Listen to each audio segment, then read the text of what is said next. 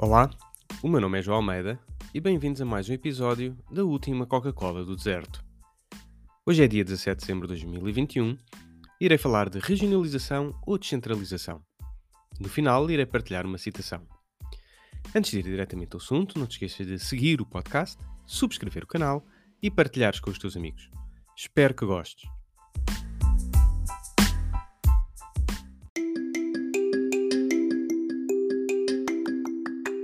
No fim de semana, fomos prendados com a intenção de António Costa de fazer nova auscultação ao povo sobre a regionalização já em 2024.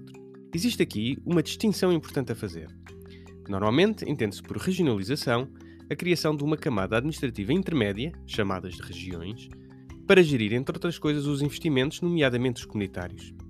De forma quase oposta, existe o conceito de descentralização, que passa por transferir competências e respectivos meios humanos e financeiros para estruturas regionais, por exemplo, as autarquias. Qualquer abordagem tem prós e contras, mas eu diria que, enquanto a regionalização pretende estruturar a gestão de múltiplas autarquias em regiões mais alargadas, criando uma camada de gestão intermédia, a descentralização tem como objetivo aproximar a decisão das instituições que estão mais próximas dos problemas. Ambas as abordagens não são mutuamente exclusivas. Esta é uma questão importante no que toca à eficiência do Estado. Se não vejamos, hoje existe, por exemplo, um salário mínimo nacional. Mas as realidades locais são diferentes.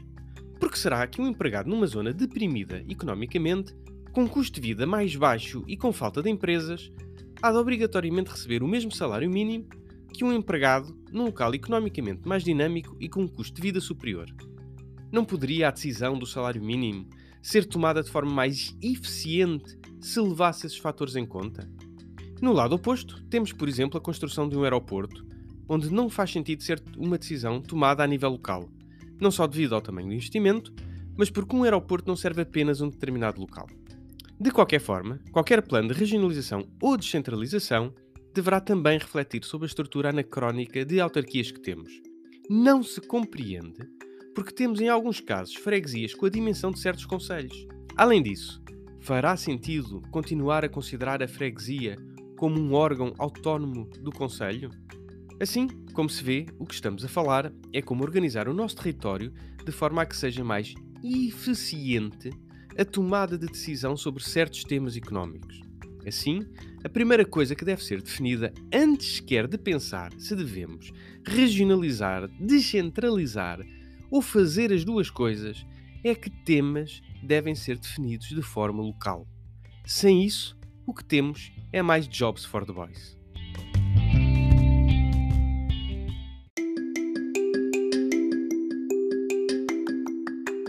Deixo agora com esta afirmação de Friedrich Hayek. Fracionar ou descentralizar o poder corresponde, forçosamente, a reduzir a soma absoluta de poder. E o sistema de concorrência é o único capaz de reduzir ao mínimo, pela descentralização, o poder exercido pelo homem sobre o homem.